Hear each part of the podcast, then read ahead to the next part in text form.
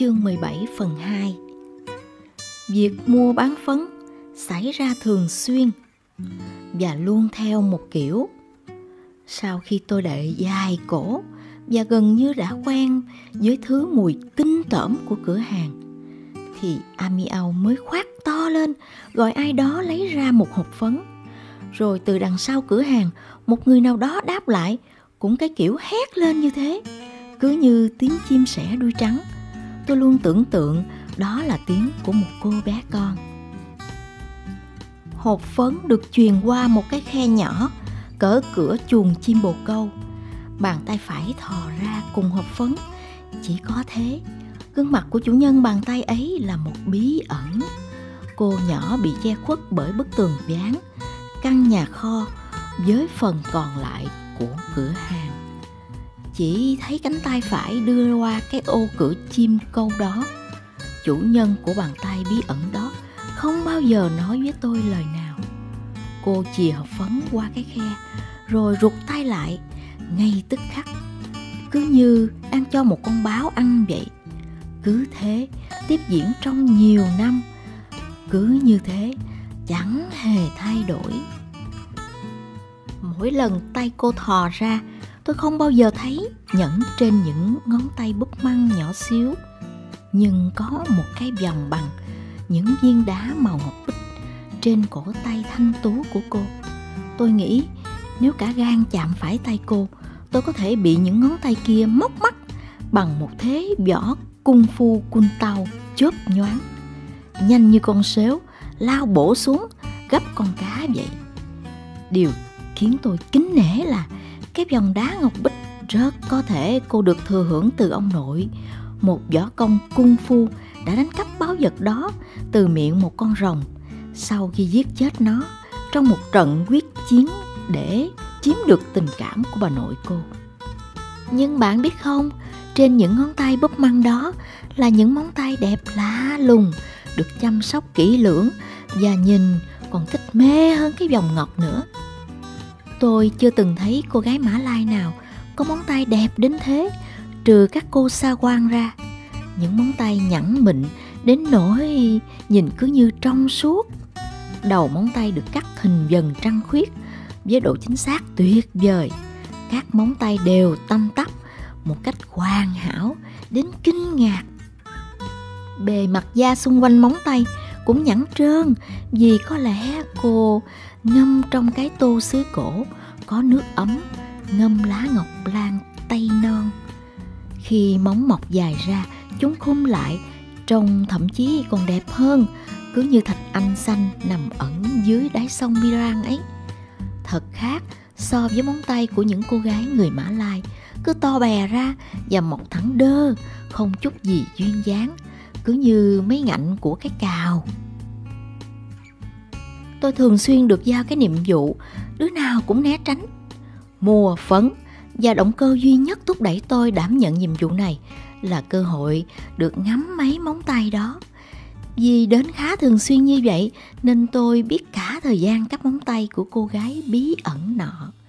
5 tuần một lần vào thứ Sáu. Tôi chưa từng trông thấy mặt cô. Cô không hề màng đến việc trông thấy mặt tôi. Mỗi lần tôi nói "Kamsiat, cảm ơn" sau khi đón lấy hộp phấn, cô không bao giờ đáp lại, im như thóc ấy. Đối với tôi, cô gái trẻ huyền bí này là hiện thân của một người thuộc thế giới khác, từ một vùng đất không ai biết đến. Cô luôn giữ khoảng cách với tôi, không chào hỏi, không lãng phí thời gian vào những câu chuyện phím. Đối với cô, tôi cũng chẳng hơn gì mấy viên phấn. Có đôi khi tôi cảm thấy tò mò, muốn xem thử chủ nhân những móng tay tuyệt đẹp kia trông như thế nào. Liệu cô có dễ thương như những móng tay của mình không? Liệu móng tay trên tay trái của cô có đẹp bằng bên tay phải không? Hay cô chỉ có một tay? Cô có mặt không? Nhưng tất cả suy nghĩ ấy tôi chỉ giữ trong lòng. Tôi không có ý định nhìn lén mặt cô. Chỉ cần trông thấy những móng tay của cô là tôi đã cảm thấy sung sướng rồi. Bạn tôi ơi, tôi không phải là đứa con trai thô lỗ như những đứa khác đâu. Thường thường, sau khi bắn phấn cho tôi, Amiau ghi nợ và thầy Ha Phan sẽ trả vào cuối tháng. Học trò chúng tôi không liên quan đến những vấn đề tài chính. Mỗi lần mua bán xong, Amiau thậm chí cũng chả buồn nhìn chúng tôi.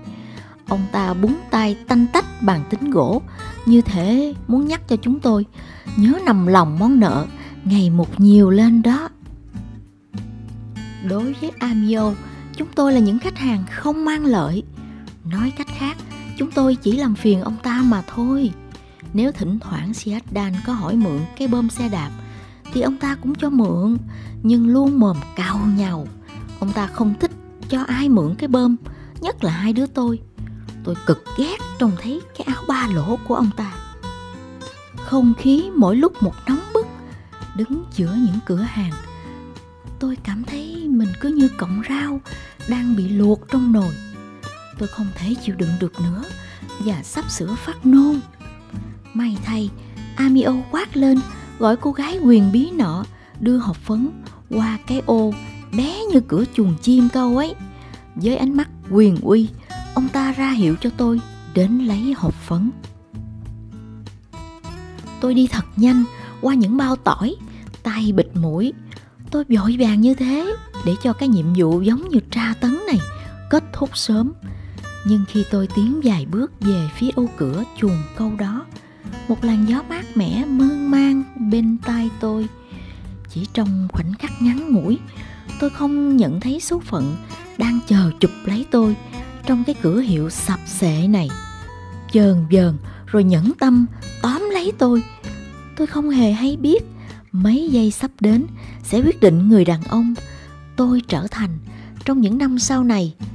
Ngay lúc đó, tôi nghe có giọng con gái hét lên: "Ây da!"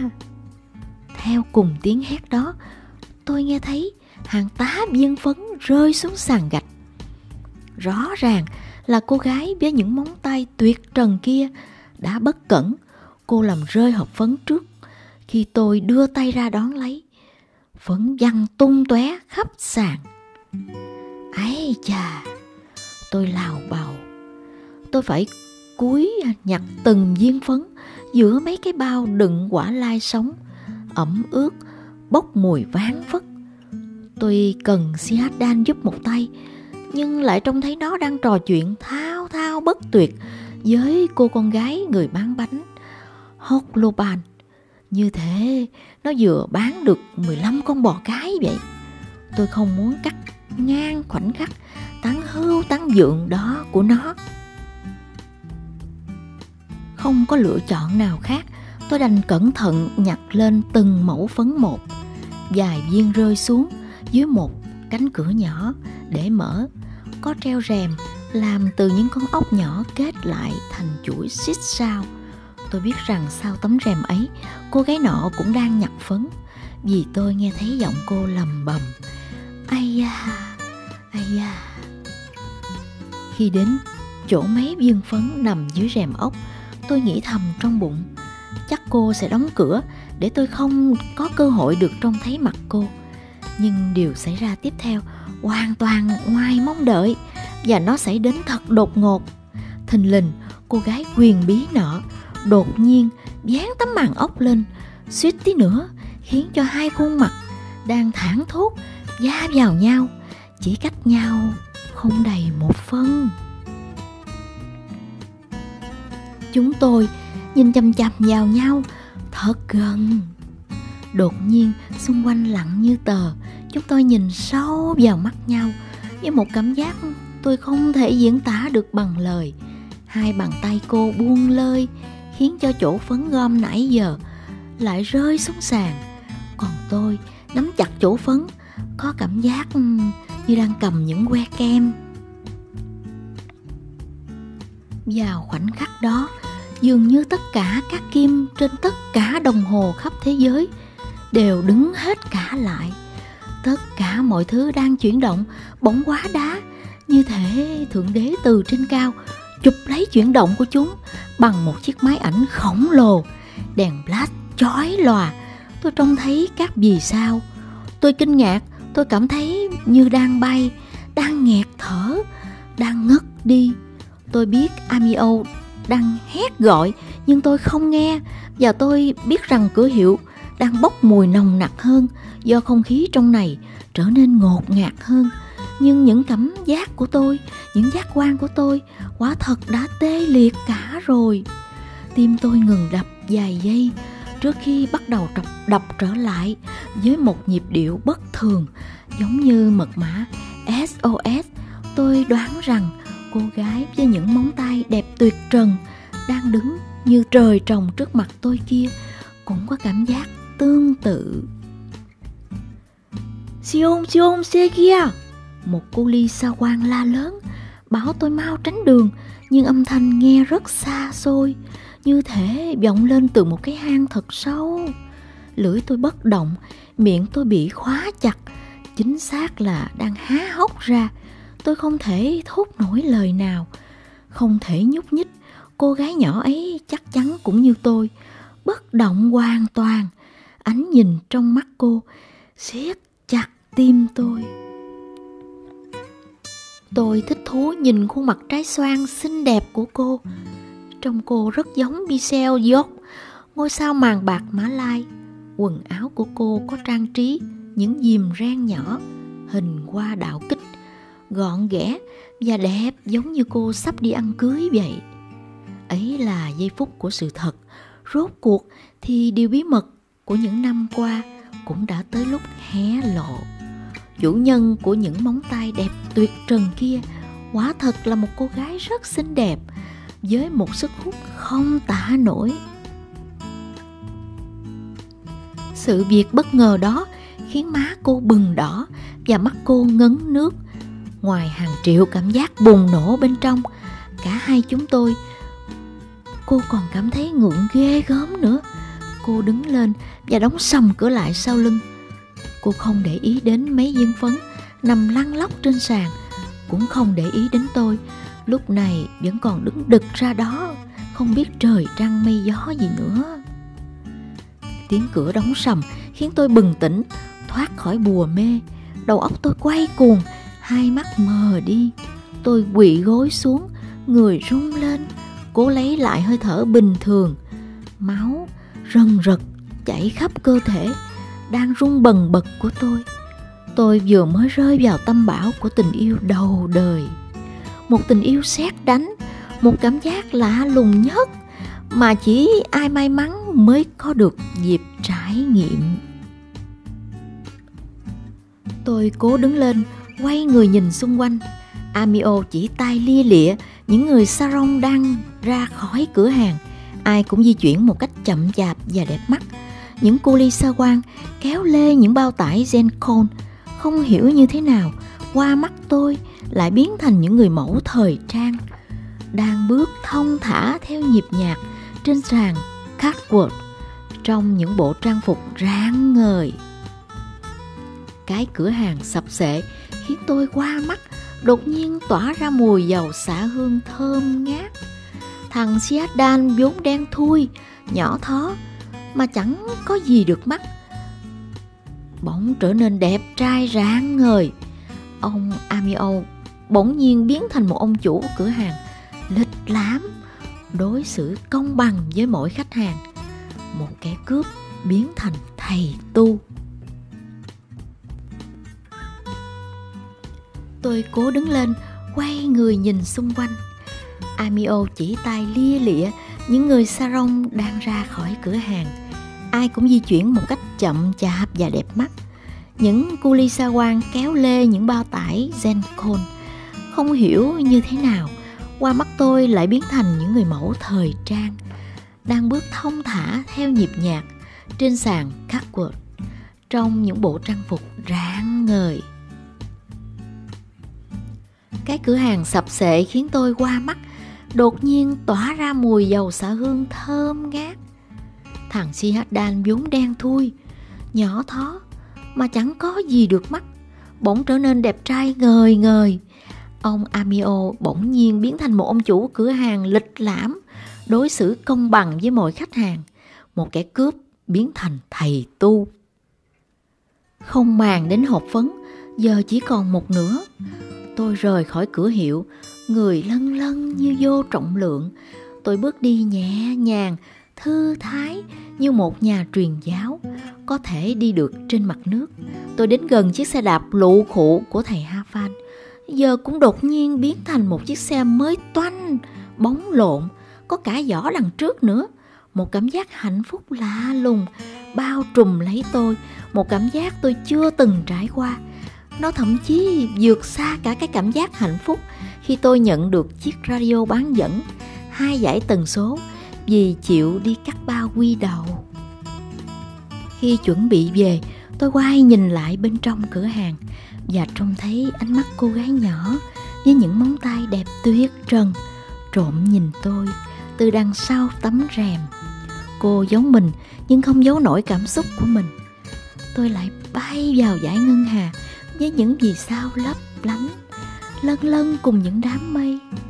Ôi Thượng Đế ơi, nghe chính nơi đây, giữa những cái bao quả lai thối những thùng dầu lửa và bao tải đậu Zencon, tôi đã tìm thấy tình yêu. Tôi ngoác miệng trao cho Siadan nụ cười đẹp nhất tôi từng có, khiến thằng bạn trố mắt nhìn chẳng hiểu mô tê gì. Rồi tôi nhấc bổng thân người nhỏ thó của nó, đặt lên yên sau xe đạp. Tôi đã trở thành một người đàn ông có sức mạnh phi thường. Tôi sẵn lòng chở Siadan đi đến bất kỳ nơi đâu trên thế giới này, và không một lời thở than. Bạn ơi, nếu quả thật bạn muốn biết, thì đó chính là thứ mà người ta gọi là phát cuồng vì yêu đấy. Trên đường về nhà, tôi cố tình phớt lờ cái giao kèo hai đứa đã thỏa thuận từ trước. Khi đến chỗ ngôi mộ, tôi không bảo Siadan chở vì tôi đang hồ hởi. Tất cả thứ năng lượng lớn lao đó đã cho tôi một sức mạnh diệu kỳ. Tình yêu thường đến khiến cho mọi thứ trở nên đảo lộn cả. Dường như trong mắt người đang yêu, mọi thứ đều công bằng. Chẳng hề có chuyện luật pháp không bao giờ đứng về phía người nghèo. Những quan chức tham nhũng vẫn còn đầy rẫy như gà thả rong ấy là do các nhà cầm quyền cầm cân nảy mực, bận rộn quá đấy thôi. Hãy đợi đấy, chẳng mấy nữa mà tất cả bọn họ sẽ bị tống vào tù hết cho xem. Cái yên xe đạp quá cao là do lỗi của tôi, trót sinh ra trong một gia đình toàn người lùn. Siadan nặng như chì, mặc dù người nhỏ thó thế kia là một điều ta cần phải biết ơn. Vì thế có nghĩa là nó khỏe mạnh. Thế giới không công bằng, nhưng đó chỉ là tạm thời thôi. Người ta phải kiên nhẫn.